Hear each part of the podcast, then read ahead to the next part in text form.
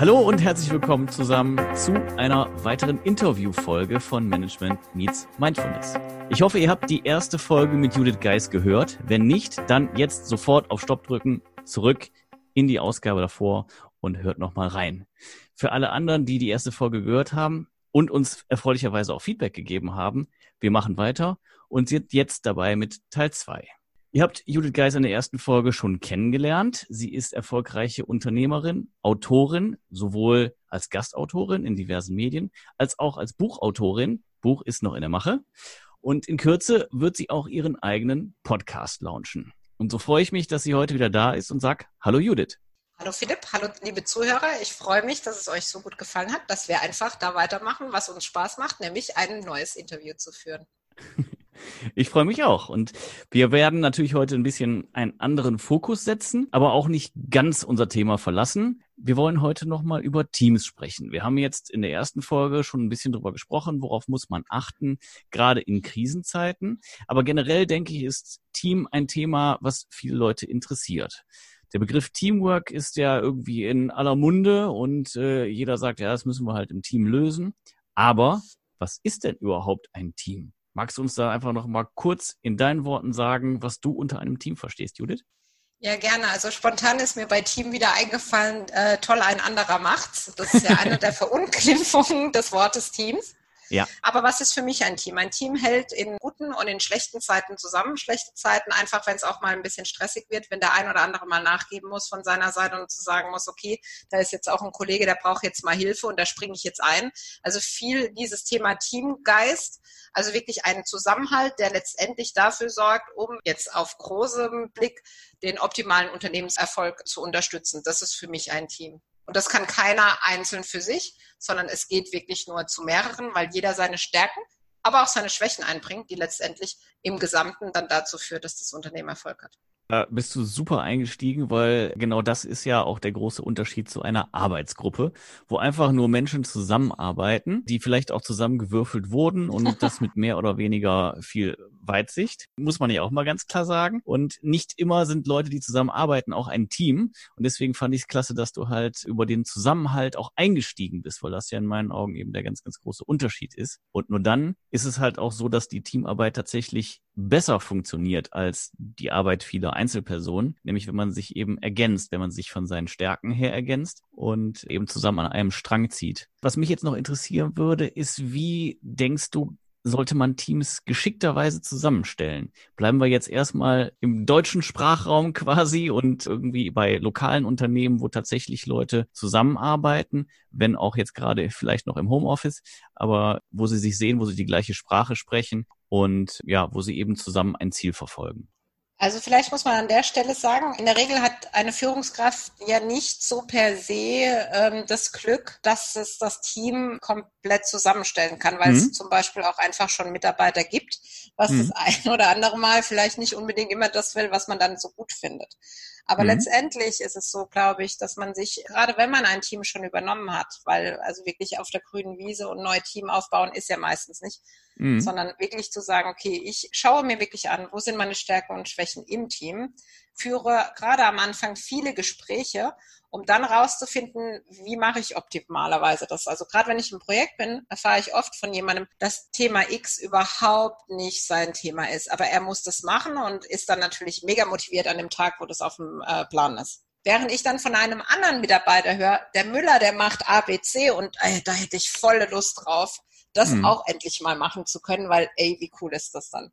So. Mhm. Und dann hat, muss ich als Führungskraft doch sehen, ja super, der eine macht es, hat aber keine mhm. Lust mehr drauf, vielleicht weil er das jetzt die letzten zehn Jahre gemacht hat, der andere ist aber total heiß drauf, dann kann man ja vielleicht mal überlegen, dass man dann die Aufgaben switcht, übergibt oder zumindest sagt, ihr vertretet euch gegenseitig und irgendwann mhm. macht es der automatisch, der es lieber macht, weil der im Zweifel das morgens als erste Aufgabe sieht und der andere denkt, oh Gott, oh Gott, heute Abend muss ich das noch machen, weil es steht ja heute im Kalender. Also von dem her mhm. sich der Stärken und Schwächen bewusst sein und ich würde gerne jetzt auch jemanden zitieren, der auch ein Podcast-Kollege von der ist, nämlich den Bernd Gerob, der sagt, nach einem halben Jahr hat eine Teamleitung immer genau das Team, das er verdient.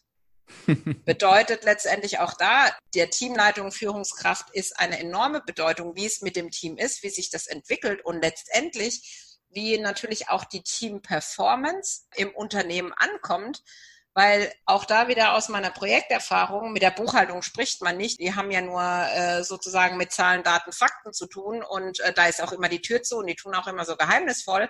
Warum nicht dann mal die Tür aufmachen und die Leute einladen, einfach dieses Verständnis zum Beispiel zwischen der Buchhaltung und dem Unternehmen so klar zu machen, dass klar ist, warum zum fünften Mal eine Rechnung zurückgeht und man die neu ausstellen muss, weil sie schlicht und ergreifend bestimmten gesetzlichen Anforderungen nicht genügt und das mhm. Schaden für das Unternehmen bedeutet und nicht, weil der Buchhalter denkt, er müsste jetzt irgendjemand in der Technik zum Beispiel einfach ärgern.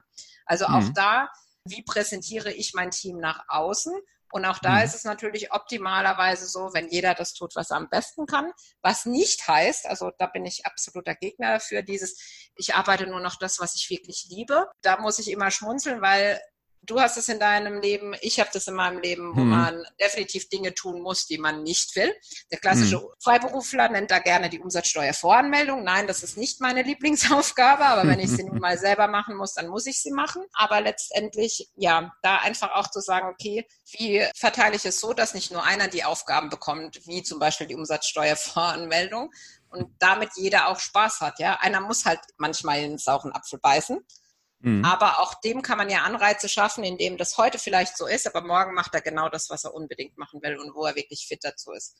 Und zu deinem Thema Arbeitsgruppen noch einen kleinen Seitenhieb. Mhm. Jeder kennt das, dass in Projektteams oder in Arbeitsgruppen immer dieselben sind, weil der hat ja schon mal bewiesen, dass er das kann. Was damit dann passiert ist, dass der irgendwie immer in so einem Projektteams ist. Aber wenn ich den anderen keine Chance gebe, mal in Arbeitsgruppen, Strich, Projektteams teilzunehmen, dann können die das gar nicht lernen, weil der andere mhm. konnte das von vornherein auch nicht. Also auch da vielleicht an die, die zuhören, nochmal drüber nachdenken, ob immer der Müller ins Projektteam muss oder ob es nicht auch mal der Meier kann, weil der Meier halt einfach da vielleicht auch neuen Wind reinbringt. Und das heißt ja nicht, dass er den Müller nicht fragen kann, wenn er nicht weiterkommt. Absolut. Ich äh, freue mich sehr über deine Antwort und auch, dass du nicht so geantwortet hast, wie man das vielleicht gemacht hätte, wo man so nämlich sehr, sehr deutlich merkt, dass du aus der Praxis kommst. Du hast nämlich nicht mit einer theoretischen Antwort geantwortet, die da irgendwie gelautet hätte, man braucht irgendwie zwischen X und Y Personen von der Anzahl her und die sollten eben möglichst unterschiedlich von ihrem Charakter her sein und so weiter und so fort. Das ist auf dem weißen Blatt Papier so, aber in der Praxis, und da hast du direkt eingesetzt, ist es natürlich nicht so. Deswegen freue ich mich da extrem drüber und auch deinen Hinweis, dass Leute eben die Chance brauchen und bekommen müssen, sich überhaupt be zu beweisen, weil sie einfach häufig an der Seite stehen und das Ganze nur beobachten dürfen. Finde ich sehr, sehr gut und finde ich auch sehr wichtig. Und ich glaube, ein Punkt, den hast du so am, am Rande erwähnt, den wollte ich jetzt auch nochmal kurz rauspicken, ist die Tatsache, dass gerade auch ungeliebte Aufgaben man sie ja vielleicht auch gemeinsam erledigen kann und vielleicht dann sogar was Positives daran entdeckt, was ja auch eben ein Vorteil äh, des Teamwork ist, dass man eben A sich auch dann unterstützt fühlt, wertgeschätzt fühlt und äh, zusammen natürlich auch von dem Wissen des anderen profitieren kann und einfach dazulernen kann. Mhm, da habe ich auch noch gleich ein Beispiel, das ist mir eben spontan in den Kopf gekommen. Und zwar der hm. Klassiker, irgendjemand, also mein Lieblingsbeispiel ist immer, dass jemand dann irgendwie in Excel was hat und das dann irgendwie abtippt oder irgend sowas. Oder mhm. es kommt aus dem System und der tippt es ab oder sowas nochmal. Wo ich dann mhm. sage, aber der Kollege, vielleicht ist der mega Excel-Freak und der kann ja. dir das dann super so bauen, dass du das dir rausholst, aber sich über irgendwelche tausend Formeln oder eine Programmierung kommt es dann so raus, wie du es brauchst und du kannst es dann nur noch hochladen. Weil meistens sind es diese manuellen Schritte, wo ich dann auch immer sage, wenn etwas schon auf dem Bildschirm ist, warum muss ich das nochmal wo reintragen? Warum muss mhm. ich da aktiv nochmal was machen? Und da, also ich weiß nicht, wie es in den Abteilungen da draußen der Welt ist, aber in denen, die ich treffe, ist es so, dass nicht unbedingt jeder der Excel-Crack ist. ähm, Habe ich also auch schon mal mitgekriegt. genau. Und ich muss sagen, das ist eines meiner Hauptansatzpunkte auch in meinen Projekten, rauszufinden, wo ist wirklich die Zeit, wo manuell aufgrund von solchen Schnittstellenproblemen, wo macht man sich da das Leben schwer und wie kann man das vereinfacht machen? Jetzt mhm. hat natürlich nicht jede Abteilung jemand, der programmieren kann, mhm. aber vielleicht die Nachbarabteilung, da sind wir auch wieder dabei. Mein Team muss nicht alles alleine können. Ich kann nicht alles. Ja? ja? wir hatten auch vorhin zum Vorgespräch auch drüber gesprochen, wie wir unsere Teammitarbeiter bei dir jetzt zum Beispiel in Sachen Podcast die dir dann die Sachen abnehmen und du kannst dann den Fokus halten dafür und kannst mit mir das Interview führen und kannst dann sagen, hey, wir machen spontan eine Reihe draus. Warum kannst du das? Weil du weißt, dein Mitarbeiter macht dir den Rest und du kannst mhm. das andere fokussieren. Und deshalb, warum nicht als Buchhalter mal zur IT gehen und sagen, ich habe da ein Problem, könnt ihr mir da helfen? Und man höre mhm. und staune, ganz oft kann einem dann geholfen werden. Absolut, absolut. Ich finde halt, die andere wichtige Erkenntnis, die du in deinen Antworten jetzt mit eingebaut hast, ist auch so die Rolle der Führungskraft, wo es eben nicht nur darum geht, mit dem, ich sage es jetzt einfach mal ein bisschen abschätzig, Material, was man hat, zu arbeiten, sondern dass der, der Fokus eben darauf liegen muss, mit wem arbeite ich eigentlich? Was sind die persönlichen Stärken? Was sind die Menschen, mit denen ich eben zu tun habe? Und wie kann ich sie bestmöglich einsetzen? Und der zweite Punkt, den du genannt hast, den ich für sehr wichtig halte, ist, wie kriegen das eben auch andere Leute mit, dass eben eine Wertschätzung gegenüber dem Team und der geleisteten Arbeit auch entsteht. Und ich glaube, wenn man in diesen Gedanken, dass man abteilungsübergreifend sogar zusammenarbeiten kann, wenn man das eben vereint, kommt man schon, schon ziemlich weit und dann erreicht man auch die Leistungen, die halt besser sind als die eben der einzelnen Personen. Ja, und bei mir ist es halt in den Projekten so durch, also ich ähm, führe meistens auch bei meinen Kunden dann SOX ein, weil sie das einfach müssen. Das ist das interne Kontrollsystem, quasi das amerikanische zum Deut deutschen IKS. Da ist mhm. genau das gefragt, den gesamten Prozess anzuschauen, egal was weiß ich, wo, wo der Prozess startet und wo der Prozess endet. Und dann fängt das manchmal ganz banal an, dass wir einfach nur sämtliche Abteilungsleiter in einen Raum setzen und dann feststellen, dass sich zwei Drittel der Abteilungsleiter ewig nicht mehr gesehen haben, weil es hm. einfach keine Möglichkeit gibt, dass die sich so austauschen. Aber hm. gerade zum Beispiel jetzt wieder aus der Finanzperspektive, im Monatsabschluss die Buchhaltung immer irgendwas nervt, was ich aber wirklich hart manuell vorbereiten muss, anstatt dass ich zur Buchhaltung gehe und sage, hey, bei uns ist keiner, der das kann, gibt es vielleicht hm. bei euch jemand, der uns den Prozess erleichtern kann.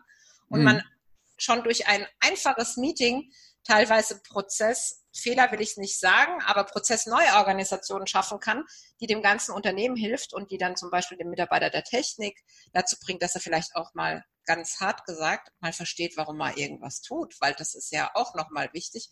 Du hast das schon bei deinen Ausführungen angedeutet. Der Mensch muss wissen, warum er Dinge tut. Hm. Nicht einfach nur so, sozusagen beschäftigt sein, sondern er will wissen, warum er das tut und warum das auch wichtig ist und warum auch das wichtig ist für das Unternehmen letztendlich. Ja, ich glaube, das ist auch ein sehr, sehr wichtiger Punkt, den du ansprichst, weil das einfach auch nochmal Kräfte freisetzt und motiviert, wenn man nicht irgendwie nur stumpf ja, Aufgabe X ausführt, sondern das große Ganze einfach auch sieht, ne? Und eben in, in diesem Big Picture seine Rolle sieht und dann nicht nur die Aufgabe, sondern eben tatsächlich die Funktion, die man fürs Gesamtunternehmen übernimmt. Und dann aber auch, dass mir das auch oft äh, begegnet, dass dann die Mitarbeiter nur noch Funktionen sein müssen, halt dann das aber nicht im Sinne von, ich muss immer funktionieren gleichsetzt, mhm. weil man dann halt wirklich sagen kann, hör zu, äh, lieber Kollege, das fällt mir jetzt gerade schwer und in Anführungsstrichen auf den ersten Blick würde ich ja da nicht funktionieren, weil ich sollte das ja selber können. Aber es dann umzumünzen, wirklich als Stärke, dass nämlich ein Mitarbeiter sagt, das fällt mir schwer oder das kann ich nicht oder ich brauche da Hilfe im Team, mhm. anstatt dass er dann verzweifelt und letztendlich irgendwann, und das müssen wir ja ganz ehrlich sagen, in dem aufkommenden Fachkräftemangel,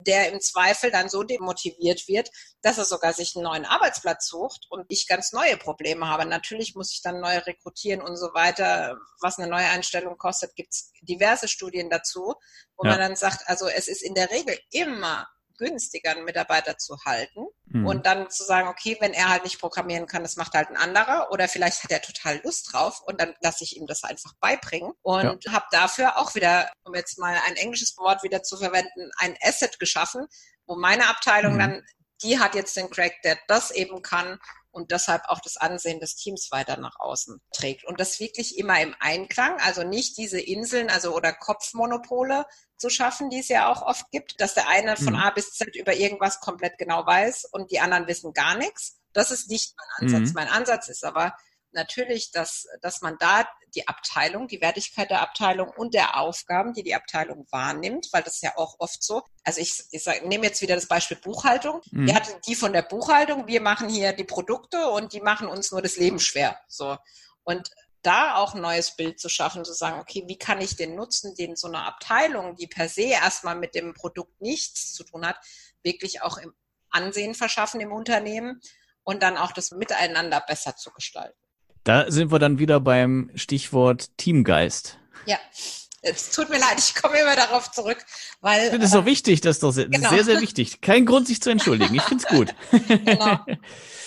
Dann lass uns doch mal noch mal drüber sprechen. Im Allgemeinen, also es gibt ja verschiedene äh, Denkmodelle. Die einen sagen, man muss motivieren, motivieren. Die anderen sagen, Motivation ist völliger Quatsch. Es reicht, wenn man demotivierende Faktoren überhaupt reduziert, damit ein Team bestmöglich funktionieren kann. Ich glaube, die Aufgabe, die eine Führungskraft hat, ist es, das im Blick zu behalten. Wie mhm. ist der Teamgeist? Und wann muss ich eingreifen? Dann ist halt die Frage, wie gelingt es mir, das A im Überblick zu behalten, also mit dem Team in einem vernünftigen Austausch zu bleiben, dass man nicht als Führungskraft völlig isoliert eben abseits des Teams steht, sondern dass man in der Mitte ist, dass man es mitbekommt, was gerade Sache ist. Und wenn man merkt, da ist irgendwas im Ungleichgewicht, wie kann man dann ja da Zugang finden und die Sache anpacken? Dazu kann ich nur sagen, ich kenne das noch aus den Zeiten, als ich angefangen habe zu arbeiten, dass der Chef einmal rum ist und Guten Morgen gesagt hat. Mhm. Und auf dieser Runde hat er eigentlich alles erfahren, was er für den Tag erfahren muss. Und mittlerweile sehe ich dann, was weiß ich, der Chef sitzt dann im zweiten OG, fährt dann mit dem Aufzug nach oben, steigt im zweiten OG raus und äh, sieht sein Team den ganzen Tag nicht. Weil natürlich mhm. die E-Mails warten und sämtliche Termine und Videokonferenzen und was so alles ist. Mhm. Liebe Führungskräfte, ich kann dazu nur sagen, steigt doch vielleicht mal im ersten OG aus und äh, geht einfach morgens rum. Mhm. Und nehmt es wieder auf. Oder andersrum, es gibt auch die, die das lieber am Ende des Arbeitstages machen und dann abends einfach einen schönen Feierabend wünschen. Mhm. Was meine Kunden oft haben, ist, dass sie das zeitlich wirklich echt aus dem Blick verlieren können.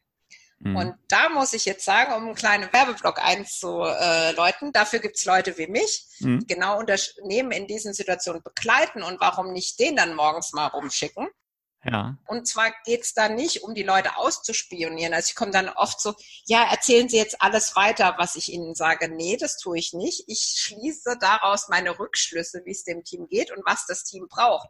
Wenn zum Beispiel jetzt wieder die Buchhalterin als Beispiel, wenn die Debitorenbuchhalterin mir erzählt, dass sie seit zwei Wochen mit dem Chef dringend sprechen muss, wegen einem der größten Kunden, aber der hat nie Zeit, dann ist halt meine Empfehlung, dass er sich diese Zeit nimmt. Mhm und dass ich ihm das nochmal deutlich mache, dass das jetzt genau wichtig ist und er sich dann auch die Zeit freiräumt. Und das ist auch das, was durch die morgendliche Runde, wie, wie ich das immer so nenne, dann natürlich der Führungskraft hilft, auf mit wem muss ich mich heute beschäftigen. Und das ist halt nicht immer der, der die am meisten lautesten schreit. Manchmal sind es die, die gar nicht, gar nicht schreien. Ja. Und dann wirklich zu sagen, okay, was ist jetzt wichtig? Ja, ist vielleicht nicht ganz unwichtig, dass der größte Kunde jetzt mal wieder seine Rechnung bezahlt. und dann sagt, okay, dafür schaffe ich Freiraum. Und was meinst du, wie die Mitarbeiterin am nächsten Tag begeistert ist, wenn sie diese Wertschätzung erfahren hat, dass der Chef sich extra Zeit für sie genommen hat mhm. und das Thema jetzt gelöst ist, weil die vielleicht drei, drei Nächte oder die letzten drei Nächte deshalb nicht geschlafen hat, weil sie natürlich das als ihre Aufgabe sieht ja. und natürlich die Auswirkungen in Richtung Liquidität sieht, ja, mhm. wo man dann einfach auch sagt, klar, wenn die dann irgendwie am besten so gegen Mittag vorbeikommt und er ist gerade auf dem Sprung in Mittagspause und ist froh, dass er den Sprung jetzt auch mal geschafft hat an dem Tag.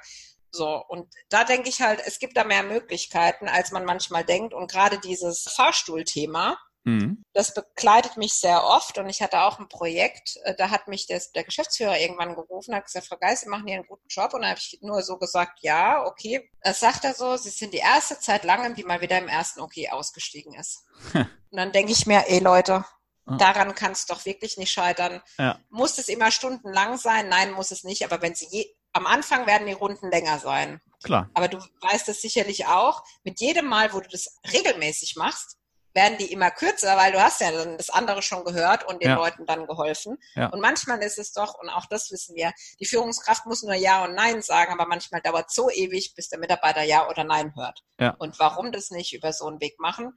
Oder dann auch so, was ich dann manchmal auch merke, ist, da, da ist bei dem Mitarbeiter was, aber irgendwie weiß ich nicht genau was. Und wenn ich mit dem regelmäßig rede, dann erzählt er mir vielleicht plötzlich davon, um jetzt mal ein nicht so schönes Thema zu nehmen. Aber natürlich ist der Mitarbeiter auch ein Privatmensch mit natürlich auch privaten Sorgen. Und dann erzählt er vielleicht, dass die Mutter ja. an Krebs erkrankt ist und er jetzt jeden zweiten Tag mit ihr in die Klinik muss. Und ich habe mich gewundert, warum er immer die letzte Zeit Überstunden abfeiert, aber er hatte schlicht nicht den Raum und die Möglichkeit gesehen, mir das als Führungskraft zu erzählen. Hm. Ja, einfach die Möglichkeit, die Kommunikation zu erleichtern, ohne sie zu formalisieren. Das ist so ähnlich, wie wenn ich sage, wir beide treffen uns jetzt nächste Woche um 15 Uhr und dann schüttest du mir mal dein Herz aus. ja, das wird nicht funktionieren. Genau. Aber ich glaube, da, du, hast, du hast es eben gut gesagt. Also es geht ja darum, dass man äh, A, regelmäßig ähm, unterwegs ist und auch offen und empfänglich ist. Geht nicht nur darum, guten Morgen zu sagen und dann alles abzublocken. Ne? Also nach dem Motto, ja, genau. ich habe jetzt meine Pflicht hier erfüllt, aber was ihr mir erzählen wollt, will ich genau. überhaupt nicht hören. Sondern ja, dass man dann eben auch bereit ist und, und offen ist und auch vielleicht ein, ein Händchen dafür entwickelt, dass die Leute, die sich ganz gerne in den Vordergrund drängen, dann zwar gerne die Aufmerksamkeit Möglichkeit hätten, sie aber nicht wirklich benötigen.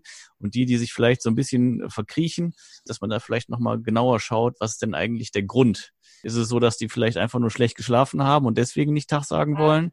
Oder haben die vielleicht wirklich irgendwo ein Thema, wo ich vielleicht als Führungskraft dann auch sogar unterstützen kann? Einfach nur dadurch, dass ich das Verständnis aufbaue und ihnen das Gefühl gebe, ist schon in Ordnung. Du bist ein Mensch und du hörst nicht auf, Mensch zu sein, nur weil du auf einmal bei der Arbeit bist. Ja. Wobei man dann, das höre ich dann oft von den CFOs oder den Geschäftsführern, hm. das soll jetzt keine Jammerveranstaltung für jeden werden, hm. sondern es soll also natürlich persönlich werden, aber das heißt dann nicht, dass jeder sozusagen nur die Ohren voll jammert, sondern dass man natürlich die Kommunikation äh, dazu nutzt, dass es besser wird für alle Beteiligten. Und besser kann einfach sein, du, wenn ich das jetzt weiß, dass es deiner Mutter so schlecht geht, wie lange gehen denn die Termine? Dann nimm doch an den Tagen einfach frei oder arbeite vom Homeoffice, anstatt dass du dann noch irgendwie gucken musst, dass du dann in der Rush Hour noch schnell ins Büro kommst. Ne? Also auch da Lösungen dann individuell zu finden. Ja. Und das andere ist natürlich, fand ich jetzt gut deine Einschränkung dazu auch nochmal, aber ich bin einfach davon ausgegangen, dass deine Podcast-Hörer und Hörerinnen diese, die, diese Ausführungen gar nicht brauchen, weil die natürlich ah ja, Menschen interessieren. Von dem her, ja, also danke für deine Ergänzung, weil manchmal redet man dann so und dann geht man so davon aus, dass der andere natürlich genauso tickt. Aber auch manchmal ist es vielleicht nicht so. Ne? Der eine fängt an, extrem laut zu werden und sich zu Wort zu melden, der andere meldet sich nicht zu Wort. Und ich muss sagen, bei mir ist es so, äh, mein Umfeld sagt immer, solange du noch laut bist oder solange du noch redest, ist alles gut. Bei dir muss man erst aufpassen, hm. wenn du nichts mehr sagst. Mhm. Und auch das muss man merken. Also bin ich jetzt einfach ruhig, weil ich halt mal ja. ruhig bin oder bin ich jetzt ruhig, weil jetzt für mich ein Punkt erreicht ist, wo ich sage, da mache ich jetzt gar nichts mehr. Und dann entscheide ich aber zum Beispiel, dass ich nicht mehr für den Arbeitgeber arbeiten will oder für den Kunden mhm. oder was auch immer. Also von dem her, mhm. auch die Menschen soll es geben, die, wenn sie ruhig werden, in Anführungsstrichen gefährlich werden, weil sie dann einfach Entscheidungen treffen, die sie niemand, mit niemandem mehr besprechen. Ich treffe die dann einfach und setze sie um. Und da gibt es auch viele so. in Teams. Genau, und dann ist es so. Und dann ist mhm. der, also ich will jetzt nicht sagen, dass ich jetzt der Leistungsträger bin, aber dann ist vielleicht, wenn der Leistungsträger so tickt wie ich, ist der dann halt weg und das ist der Klassiker, wo dann plötzlich so, wie, warum kündigst du denn? Mhm. Ja, ich habe doch oft genug gesagt, ja, aber das hast du ja in jedem Meeting gesagt, das habe ich jetzt nicht so für voll genommen. Äh, ja, genau deshalb habe ich gekündigt. Ja, absolut. Wichtiger Punkt, den du da auch nochmal auf, auf die Tapete gebracht hast. Ja. Also wir haben jetzt natürlich viel über den persönlichen Austausch gesprochen, der auch sehr wichtig ist. Wenn der Chef jetzt aber, jetzt sind wir in deinem Kerngebiet, deinem Kernthema, wenn der Chef in Übersee sitzt, was macht man denn dann? Welche Möglichkeiten hat man denn dann? Gerade wenn wir mit Zeitverschiebung, wenn wir mit unterschiedlichen Mentalitäten zu tun haben, dann kann man ja nicht vorbeigehen. Und in der ersten Folge haben wir ja auch schon über das Thema How are you gesprochen. Die Antwort ist dann äh, ja. eigentlich vorgegeben und Formsache. Ja, wie, wie geht man ja. mit solchen unterschiedlichen Situationen um? Also ich persönlich sehe es gerade natürlich in dem Übernahmeprozess oder wenn, wenn der Kollege, Chef, wie auch immer in Übersee sitzt, davon wirklich formalisierte Meetings zu machen. Das heißt für mich mhm. regelmäßige Meetings. Also jeden, keine Ahnung, vielleicht mhm. nicht Freitag um vier, ne?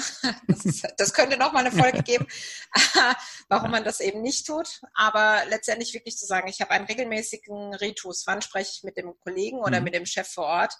Wann frage ich ab, was von mir in der nächsten Zeit erwartet wird und dass ich das dann wiederum auch ins Team transportieren kann.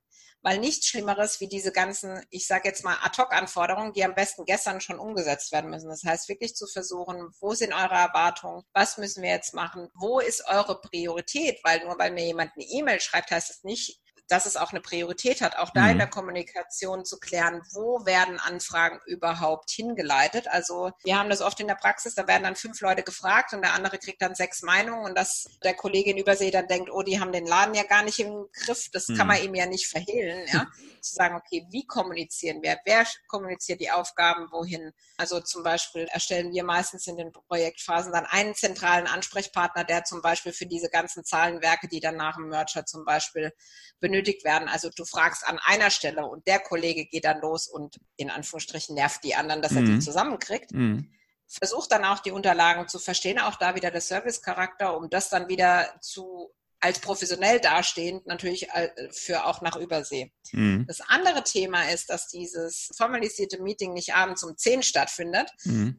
weil der Kollege in Amerika da gerade Zeit hat, sondern dass man sagt, hör zu, auch da, wie strukturieren wir unseren gemeinsamen Teil des Arbeitstages? Mhm. Wie können wir am besten kommunizieren? Wie ist es dir am liebsten? Hast du lieber eine E-Mail oder soll ich dich immer kurz anrufen?